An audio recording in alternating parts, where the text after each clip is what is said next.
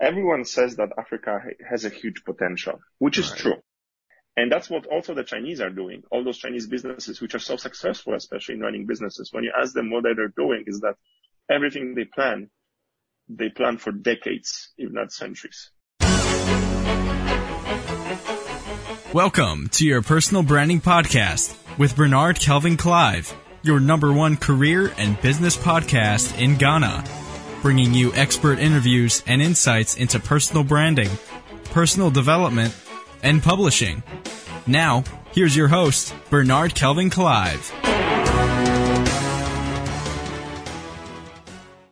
All right, so before we get started, I want to introduce you to my latest book, Digital Disruption Personal Brands That Will Crush It After the Pandemic. That's Digital Disruption Personal Brands That Will Crush It After the Pandemic. To download a copy and pay any amount, just go to bkc.name slash ebook bkc.name slash ebook and just download it for any amount.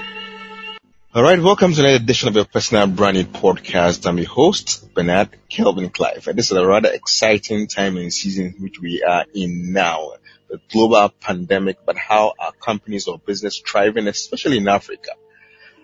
Today on my show, I have a special guest, Marek, who, let me, let me, I'll partly put this, who's a partly African and partly Polish. Marek, welcome to the First Personal Branding Podcast show. It's so great to be here. Thank you for the invitation, Bernard. It's a pleasure I treasure. Marek is a Polish entrepreneur who had moved to Nigeria in around 2012-13 and boom, a lot of things happened to him. Marek, let us hear a little bit more about who Marek is. Yes, I'm gonna give you the two minute version. Obviously, I'm Polish born. Um, I started my first business when I was 19. That was the early 2000 years in Poland during economic growth. Uh, we had built one of the first financial brokerage companies and we made a lot of money there being too, way too, way too young. So I made my first big, big money. But then the 2008 crash came, uh, also in Poland and I lost all my money and even got myself into a bigger debt. Uh, but I fell in love with startups in the process, um, cause I was watching CNN, you know, TV documentaries about some hipsters in Silicon Valley writing on their MacBooks in Starbucks making millions. And I figured if they do this, I can do it as well. And, um, I, I, I had a lot of ups and downs in that startup, uh, startup sector in Poland, but one particular company I was able to build, which was a marketplace in a very particular sector because it was funeral sector. Mm. And that company has grown significantly. And in the process, I have met guys who have launched a big internet company called Rocket Internet, which essentially founded Jumia in Africa, which is now a, a very big e-commerce, probably known for to everyone, uh, company. And that was 2012, and they were about to um, to launch this whole organization, and they basically invited me to join the team. At that time, I thought that I'm just so amazing that they invited me, but apparently not too many people wanted to work with them. and they basically said, if you move to Nigeria, if you're going to help us build this from scratch, um, you're going to end up getting some shares in, in, this business. And that's why I went because I really had not, not much to, to, to lose. And, uh, and since then, I've been really focusing only on building online businesses in the sub-Saharan Africa region. This is how I fell in love with the whole environment. I left, I left Jumia, uh, after four years, the company ended up going public, but I, I stayed in Nigeria, then moved to South Africa and, and, and opened another business. Um, yeah, in the process of, of, of building different businesses in Nigeria, I also got myself into trouble. Um, you know, they always say, um, it's always good to open a, a company in an exotic country with a local strong partner, like a godfather to take care of you, protect you from the bad guys. But what no one tells you is that sometimes the Godfather decides that he doesn't need you in the company anymore. and, and that's what happened to me essentially. One, one day in Poland, um, I was, uh, I was traveling and I was essentially stopped at the airport and uh, I realized that in the system there's this big arrest warrant after me in Interpol. Mm. And apparently I have to be now extradited to Nigeria and be put to jail for 21 years for some high scale financial fraud. No one knew anything. Uh, but then I got a phone call from Nigeria saying that uh, as long as I will give back the company, I will sign all the papers and uh, basically give out all the power of the company and the shares, and all this strange arrest warrant will disappear in the matter of days. And that's how I decided that I am way too stubborn just to give it up like this. And if I get out of this alive, I will write a book about it and it's going to be a nice book. It took me two years of legal fights, both in Nigerian courts, uh, French, French courts and Polish courts.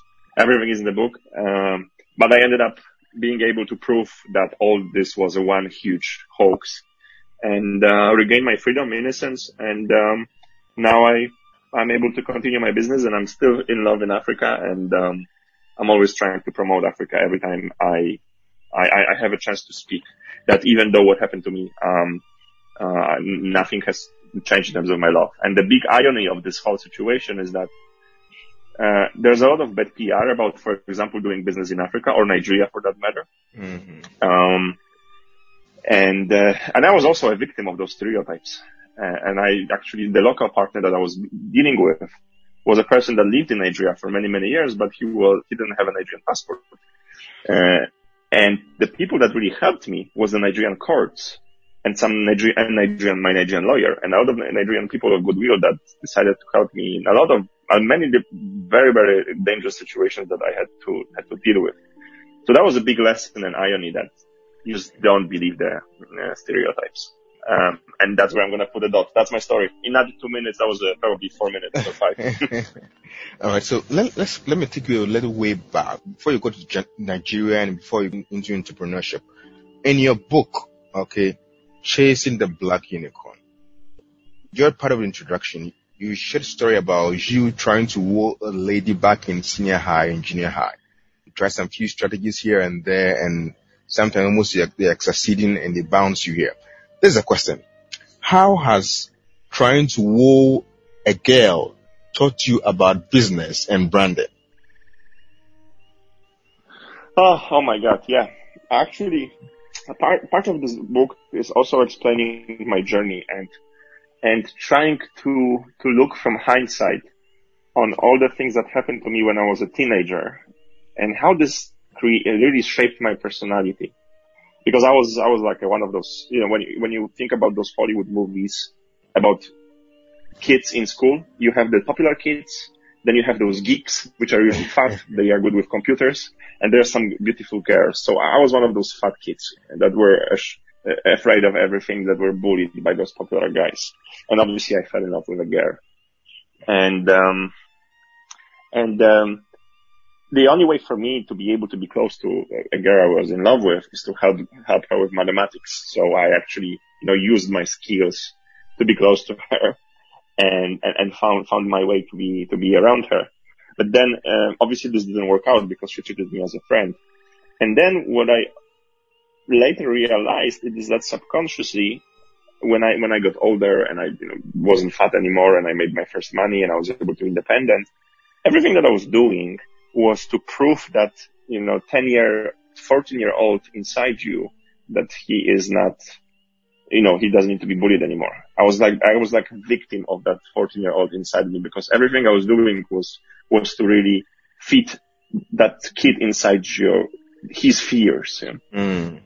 So you were able to overcome this kind of childhood bullying. How did this help you when you started entrepreneurship, trying to run your own business? Anything you yeah. can hit with that? Yeah, this really helped me a lot. You know, when I when I look at it now, is is that it's a like a double-edged sword because I had this huge internal need of proving everyone around me that I can be on the top now. This gave me such a motivation to work my ass off every every day. I, at one point when I when I lost some money, I would I would work as a bartender in in in two nightclubs on the weekends and every day during the week in the evening. And then during the day, Monday to Friday, I would still go to the office because I had such an internal need to, to make money and, and prove everyone wrong. And then on top of it, once you were feeling those needs to prove everyone around you, then you were uh, was the word rewarded because the money came and and some power came and then obviously car nice cars and nice clothes came and obviously with that came attention of the girls, which was mm-hmm. something that I always wanted to have as a 14 year old. So in, in, the first stage, you realize this is helping you so much in business. That's amazing. But then in the long term, you realize that this kind of internal hunger, this void that you want to fill out will never go away. And in the long term, it will actually eat you alive.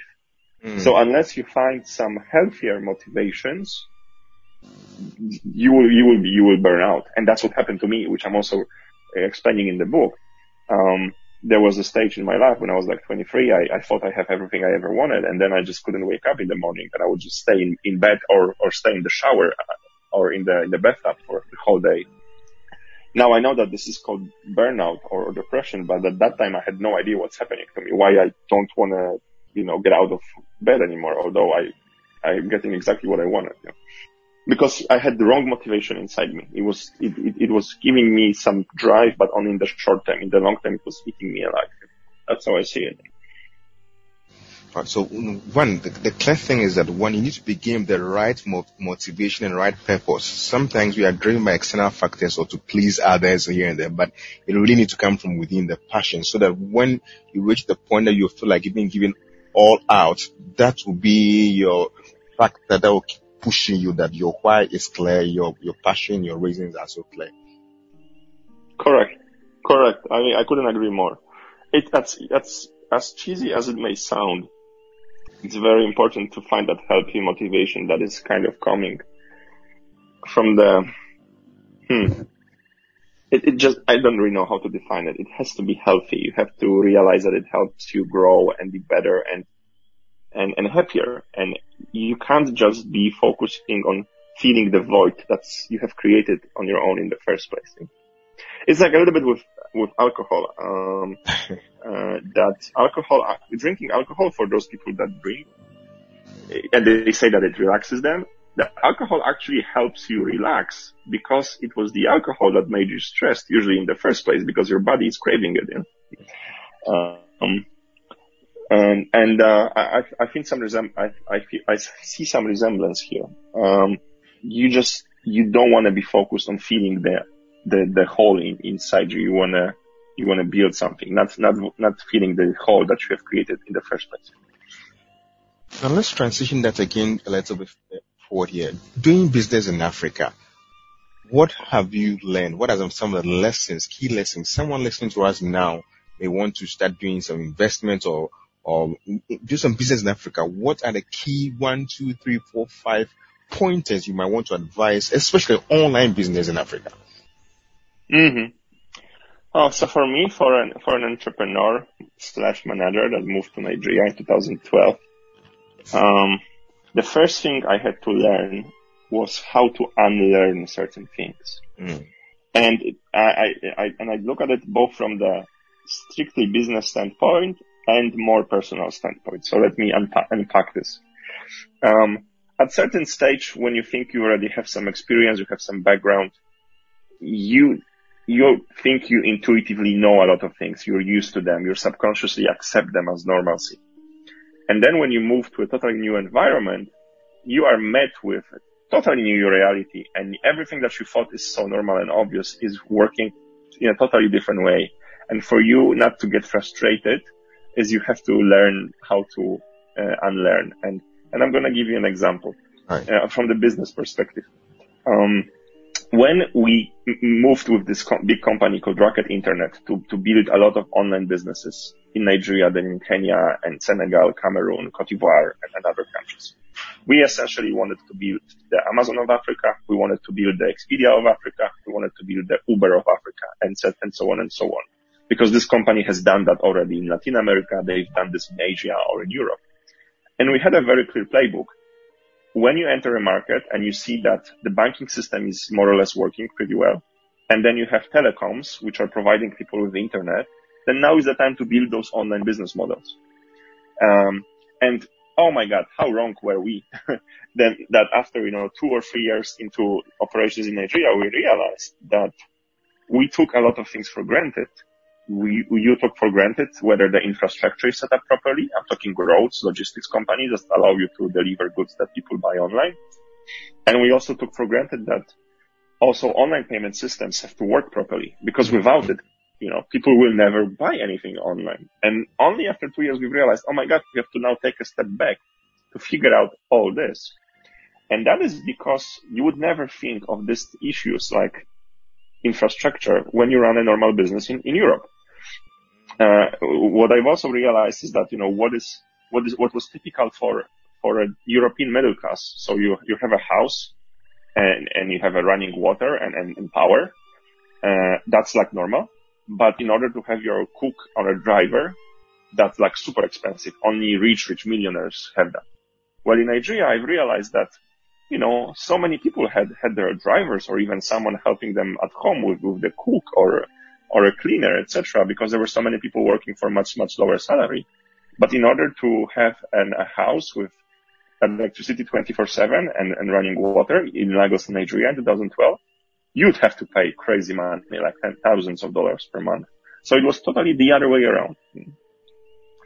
Uh, and, and that infrastructure differences uh, make it, make the business to, to have problems in totally different places. So an experienced manager of a European business is like a junior manager from, from Nigeria or from Africa because the problems he was dealing with in, in Europe, 80% of those problems will never occur here. Um, mm-hmm. And this is why this is why so many small local entrepreneurs, so many small local companies in Nigeria or in Kenya that we were competing with essentially, they had much smaller budgets, but they were so much more effective because they were, I call it street smart. And I always use the example of uh, traffic in Lagos. There's this big bridge called Third Mainland Bridge when it's always like huge traffic all day there, uh, or other parts of streets. And there are two ways to really go through the traffic. You either are very rich, you have your own SUV, you hire police people to drive in front of you and behind you, and they will be, you know, putting on their signals and having police guys with, with guns, and they will scare, be scaring out everyone. That's one way to go through the traffic slowly, but you push everyone out, out of you. And, but you can also, you know, hire an Okada, like a bike guy on a bike and just go like a slalom between those cars and you, you may be faster. You know? so uh, I was always using this example. And then on the cultural perspective, for me, it was also super hard to, to switch because there were a lot of cultural differences and some behaviors that were normal for me were not normal for someone in Nigeria and the other way around. And I'm going to give you an example um, when a, there are two people in, in a coffee shop, for example, and uh, and I was I was in a coffee shop in Lagos, and two people were sitting next to me, two guys, and they were talking to the, to themselves very loudly. And I was and I was speaking to someone, and I made a comment. I think that they are very rude, speaking to themselves so loudly, considering that they're in a public space. And because in Poland, like you wanna you wanna talk to someone very calm, very quiet in a quiet way, because you want to respect other other people's space, etc., etc. And then the person I was speaking to said, you know, but the tribe they're from, actually, when you talk to someone quiet in a public space, that means you have something to hide. hide. You're a fraud. Mm. But if you speak loudly, that means you have nothing to hide. And I'm like, oh my God, if I didn't know that, I would just consider them rude, where in fact, they're just sticking to their cultural traditions that for them are obvious. Yeah? So, um, and that learning then really helped me a lot in many other situations to always assume that you, every, not everything that you know is also as obvious as the new environment you're entering. Whether I'm entering a new business, a new sector, I'm going to a new country. Uh, and that ability to listen and not assume that everything I know is actually the same way here it really helped me at later stages. So that's the cultural aspect. I first told you about the, you know, the business aspect and then the, the cultural aspect. Those were those two key learnings for me. Well, so these three things stand out from what you learn in doing business in Africa. One, you need to unlearn a lot of things. Uh, and two, the infrastructure difference is so huge and need to really come to understanding how to manage that. And three, the cultural differences. So once you, you get yourself used to abreast, understand the system, then you can do business in Africa. So now tell me, how yeah. do do you move forward with this, knowing these things, now able to come to power with this, understand that these are the systems, that the culture, these are the things that you need to learn, these are the things you really learn. How can you profitably do business, able to grow, uh, Jumia Travels, almost the Amazon for the, for the, for the four years that in which you were in the company? How did you do this? Yeah. So you have to be very smart in addressing your market because everyone says that Africa has a huge potential, which is right. true. Africa has an amazing potential when you look at the next 10 or 20 years. It's going to be the most populous region of the world, most urbanized, part, you know, the, the middle class is growing, etc., etc. But when you get into the detail, you realize that the devil is in the detail. And I'm going to give you an example. um, everyone is saying that, you know, middle class is growing and it's doubling every couple of years and it's already like 25% of the population. That's good, but the, the definition of middle class in Africa is much different than the definition of middle class in Europe. I think you're making $9 per day in Africa. You're already considered as middle class. But, you know, you can't be as, you know, you can't be a great consumer. You, you can afford to go to a hotel every weekend if you're making just $10 per, per week, obviously. So then, uh, you look at the numbers that 70% have already access to the internet. Hmm. Mm, uh, but then how many of those 70% in Africa can actually afford to buy something? How many of them have a smartphone that can right. browse websites and pay online? Have, you know, a de- debit card or can, can make online, online transfers? Then you look at Nigeria, which is, for example, the, you know, the biggest or second biggest economy in Africa, and you have 200 million people. Uh, and many people, many times people compare Nigeria to India, you know, total GDP, etc., etc. But then when you look level deeper, you realize that out of 200 million people in Nigeria, only 2 million, so like a city of 2 million, only those 2 million people make more than $10,000 per year. So you're essentially building a business for a city of 2 million people because if you have a product that is typical for a middle class in Europe, which in my case was a website to book hotels and flight tickets, right? Or, or, or, uh, or bus tickets later. So um, if you really want to build a business that scales, you have to start with some basic basic goods. Just like, for example, now a lot of companies in Nigeria, uh, Nigeria, uh, sub-Saharan Africa, you have a lot of fintech companies that, that are growing because really that's a basic good. It's like food in technology.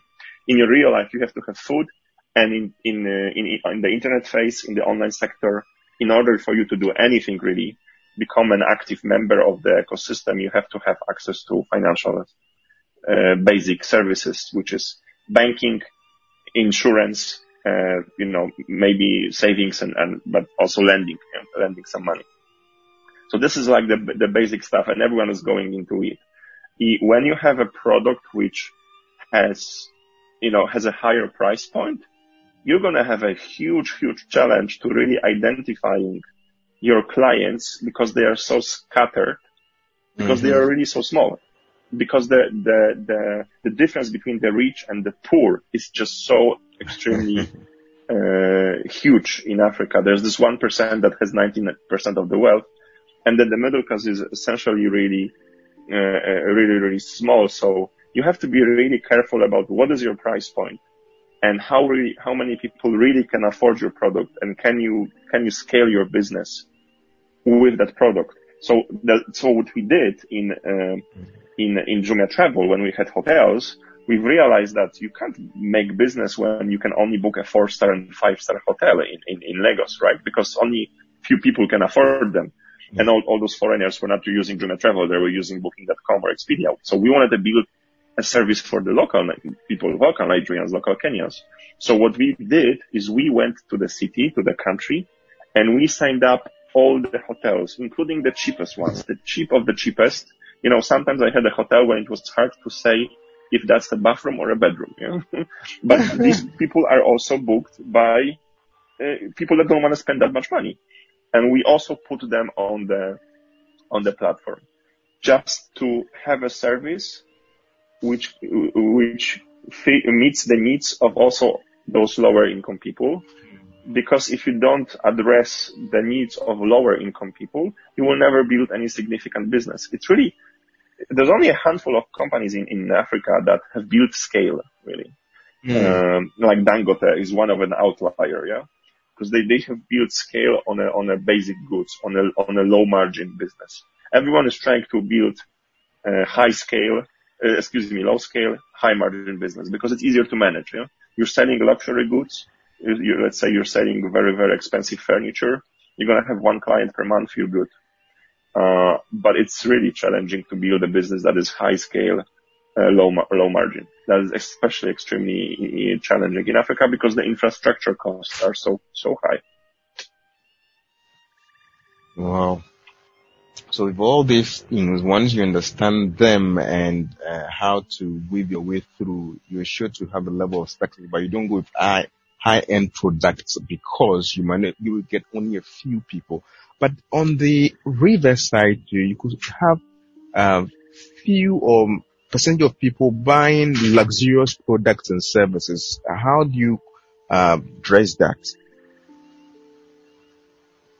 So we never really focused on those those top one percent, you know, because that wasn't our mission. We wanted to build products that address the the mass market, really. Mm, mm, mm, and th- that was the ambition. Right? It, it it wasn't in our interest to to focus on selling flight tickets to Dubai first class and and a, and a, hot, and a hotel night in you know in Eko Hotel in. Uh, Uh, in Lagos or in Movenpick in, in, in Nairobi. Because obviously, yes, this is a high, high-end client, but we didn't come, you know, we didn't invest in those, in those emerging markets to, to serve those clients who, who could use our competition from Europe anyway. We wanted to address the mass market that was really un, untapped. You know, we, we didn't compete with other online travel agency. We compete, competed with the habit of not booking a hotel online. So,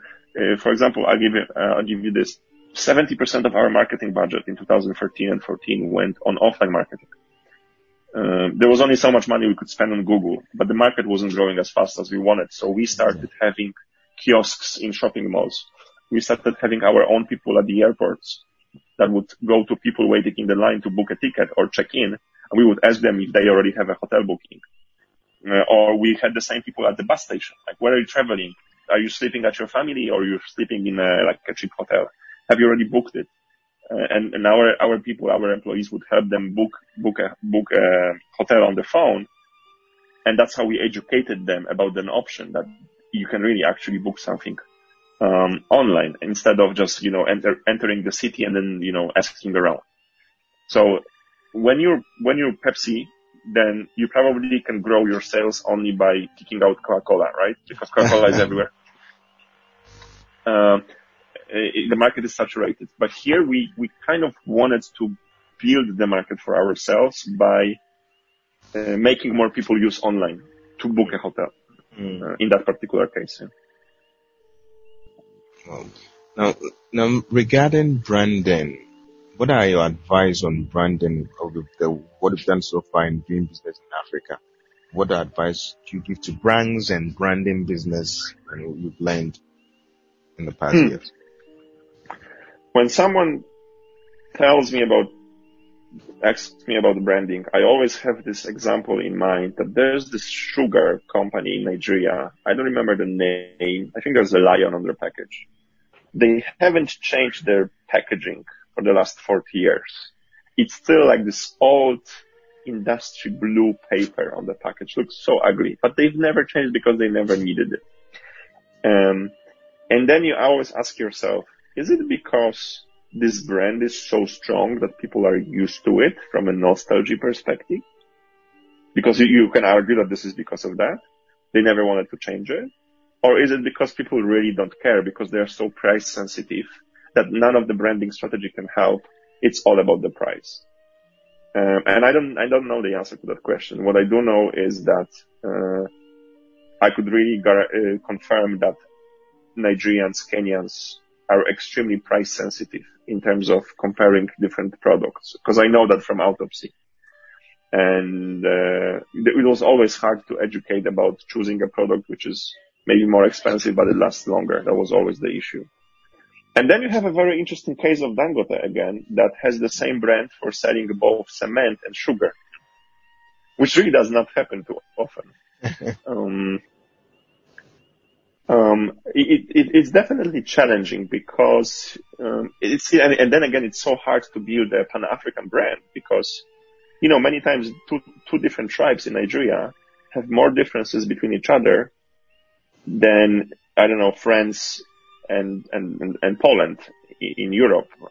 there's so many tribes inside one country with different languages, cultures that, you know, even different tribes in Nigeria have to speak to each other in English because otherwise they wouldn't understand each other. So, um, extremely, extremely challenging, um, to, to build a proper brand in Africa because of the complexity, um, and the dynamics of the cultures, languages, so many people, etc., etc. And, um, I don't have a recipe here. I can only confirm that this is one of the big, big challenges in Africa that because that is a result of the um, complexity of the social structure.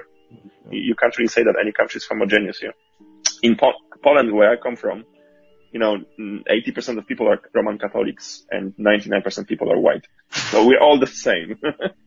and, uh, it's probably much, much easier to build a product that is liked by everyone when people are so, so similar to each other. Yeah. You know, the complexity of doing business. Now, uh, yeah, the, the reference that you made is the St. Louis sugar that you mentioned, the blue. St. Louis sugar. Yeah. Correct. yeah. yeah. Chasing the black unicorn. What is it all about? What's the book? What's the book about? Yeah. yeah. so yeah, so the, the original title is Chasing Black Unicorns. So it's plural.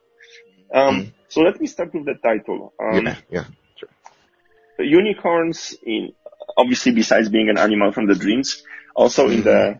in the online business world is considered uh, when a company is private and has a valuation that is higher than one billion dollars. And that is like the dream that everyone is chasing. Mm-hmm. It's so hard to build a company that is, you know, big like that. And that is really healthy.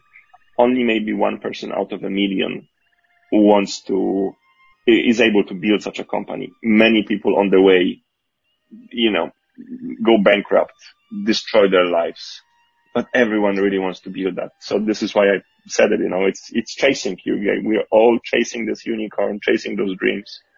Probably no one, none, none of us will be able to do it, but we're all chasing because we just love the chase. and, uh, and black because, you know, in my case, um, it was it was all about chasing the unicorn in Africa, and uh, Africa for many years was for for a typical European. When I was a kid in school, um, I learned really only two things about Africa uh, in school: that uh, the Europeans, British, the French colonized Africa, and they they decolonized it. And the way they decolonized Africa was even worse than the way they colonized it. That's what they taught us. So I was uh, an unwillingly and ignorant about Africa. I only learned everything when when I when I arrived uh, and when I really fell in love with the continent. But for us, the African continent was always like a dark spot on the map because you never knew what's what is there because there was so much going on in Europe. No one ever taught us about this. So this is where where, where the word comes uh, black and. Um, the book is really um, summarizing my journey from this young kid that somehow was bullied in school. There's one chapter about it that then became rather more successful in, Poland. And that's what I'm trying to understand the, the, how my childhood affected my, my business. And then the main part about the book, the, the second part of the book, sorry, is, is about all my learnings from from running these online businesses in Nigeria, in Kenya and other countries and all those mistakes that I have done it's all very detailed in book because I really, this is more of a business book. Um, but there are a lot of autobiography stories and episodes to make it more entertaining. That's how I thought it, thought about it. It's, it's a hybrid of an autobiography and a business book, which was my main goal. So because I realized that, you know, there's not enough literature about running a tech business, especially in, in Africa. You can read TechCrunch or some other literature or, or articles online, but there hasn't been much you know, first person uh, relations about, about doing this.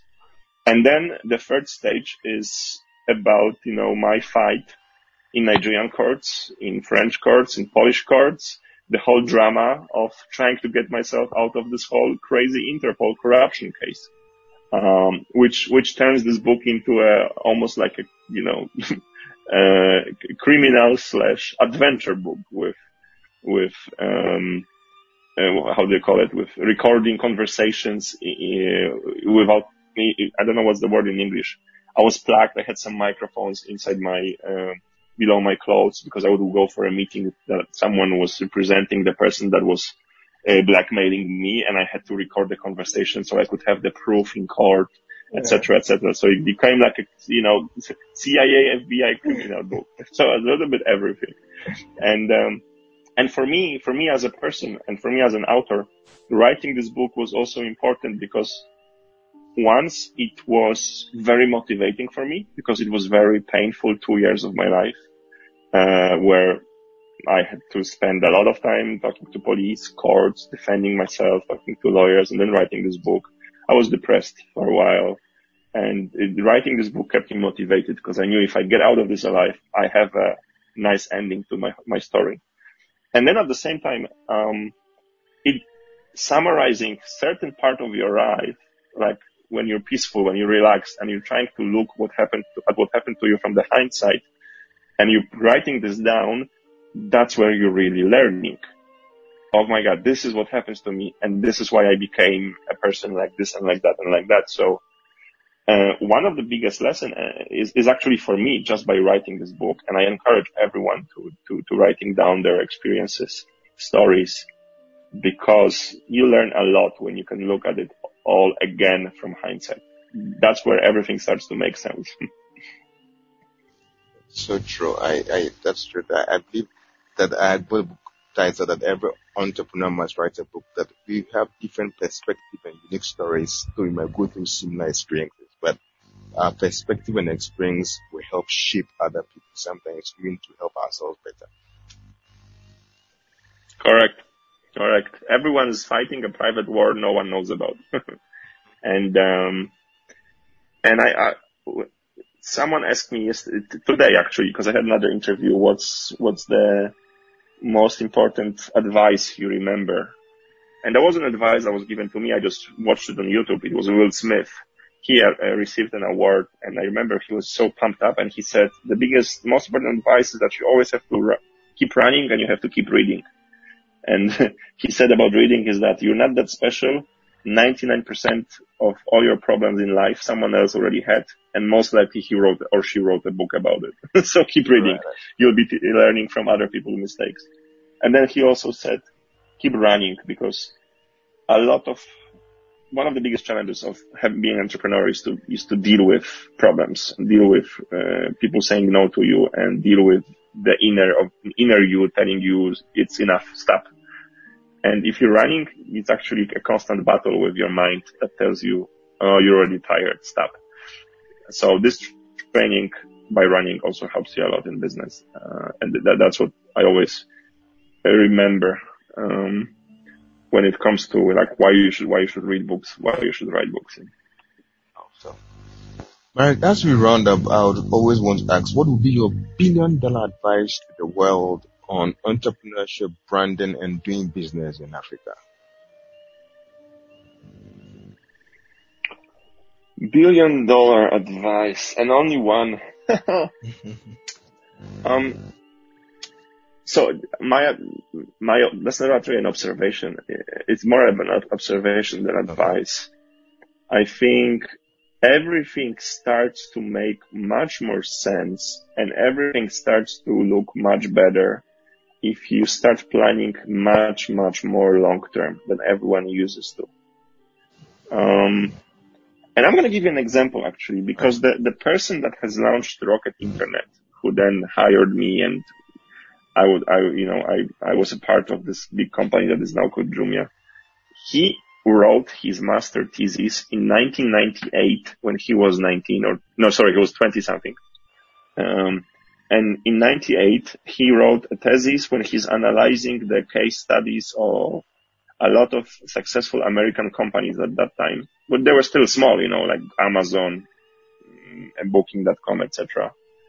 Booking.com, I think was European or Expedia. And then he was kind of predicting that this type of business models will also become big in the online space in, in other regions like Central Eastern Europe, Asia, Latin America, or Africa. And it's 2020 and this guy is still really making business and he's realizing the goals that he has outlined in his thesis from 98. And that's what also the Chinese are doing. All those Chinese businesses, which are so successful, especially in running businesses, when you ask them what they're doing is that everything they plan, they plan for decades, if not centuries. Mm-hmm. and I think that is what is really missing in the way we, we talk about business in, in Europe and, and also in Africa. We're missing the long-term perspective. And I understand many times that, you know, it's hard to plan long-term if you have some fires that you have to put down in the company. um, when everything has to be done yesterday and there's 100 problems that you have to fix in a minute, otherwise everything goes down. I get that. But you also cannot spend all your business time by responding to what's coming to you. You have, you need to find some time to plan, if not in centuries, at least in decades, because then everything's, you look at everything in a, in a different way. So I guess that's my observation. Change the perspective here. No.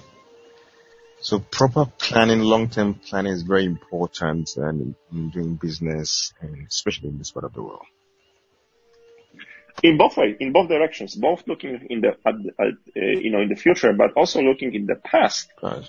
Mm. Uh, I really, I, I already got myself interested in history, not because I was a history fan, but because I was a business fan. Uh, reading history books made me understand business so much better because we all live in cycles.